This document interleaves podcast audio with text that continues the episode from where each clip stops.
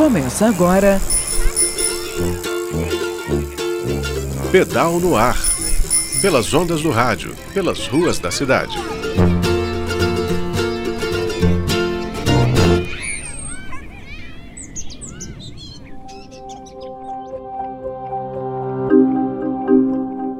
Bom dia, ouvintes da UFMG Educativa! Eu sou a Jéssica de Almeida e esse é o Pedal no Ar. Nas últimas cinco semanas, a gente fez uma série sobre mudanças climáticas entrevistamos várias pessoas de perfis bem diferentes.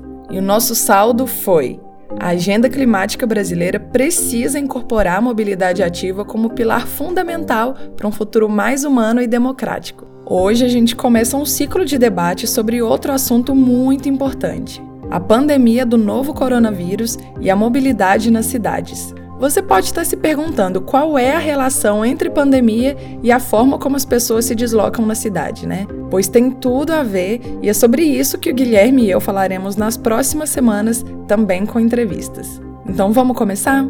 Quando a gente fala em coronavírus, é preciso considerar os efeitos colaterais diretos da pandemia, como as mortes e a redução da circulação, por exemplo e os efeitos indiretos, como a melhoria da qualidade do ar nas cidades e o aumento da violência doméstica. A mobilidade das pessoas, por estar completamente privada ou restrita, ganhou destaque no debate. Hoje, as ruas de BH e de outras cidades estão mais vazias e esse espaço liberado oferece para a gente, como sociedade, reflexões sobre como queremos e podemos utilizá-lo. Cidades do mundo todo estão promovendo ações de curto e médio prazo para evitar que as pessoas usem transporte coletivo e, por consequência, se aglomerem.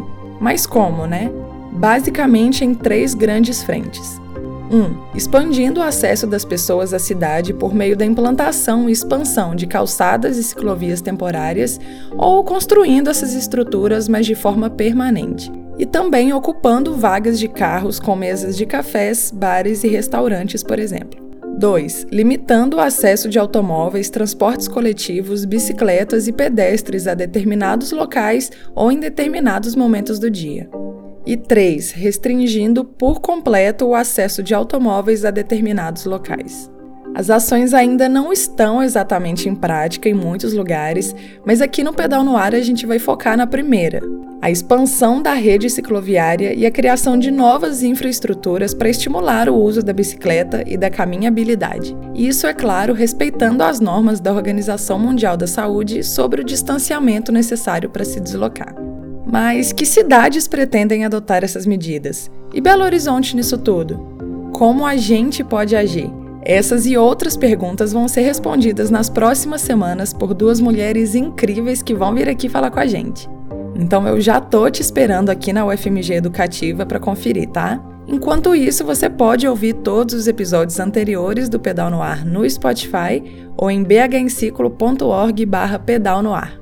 Até semana que vem. Tchau, tchau. Você ouviu? Pedal no ar.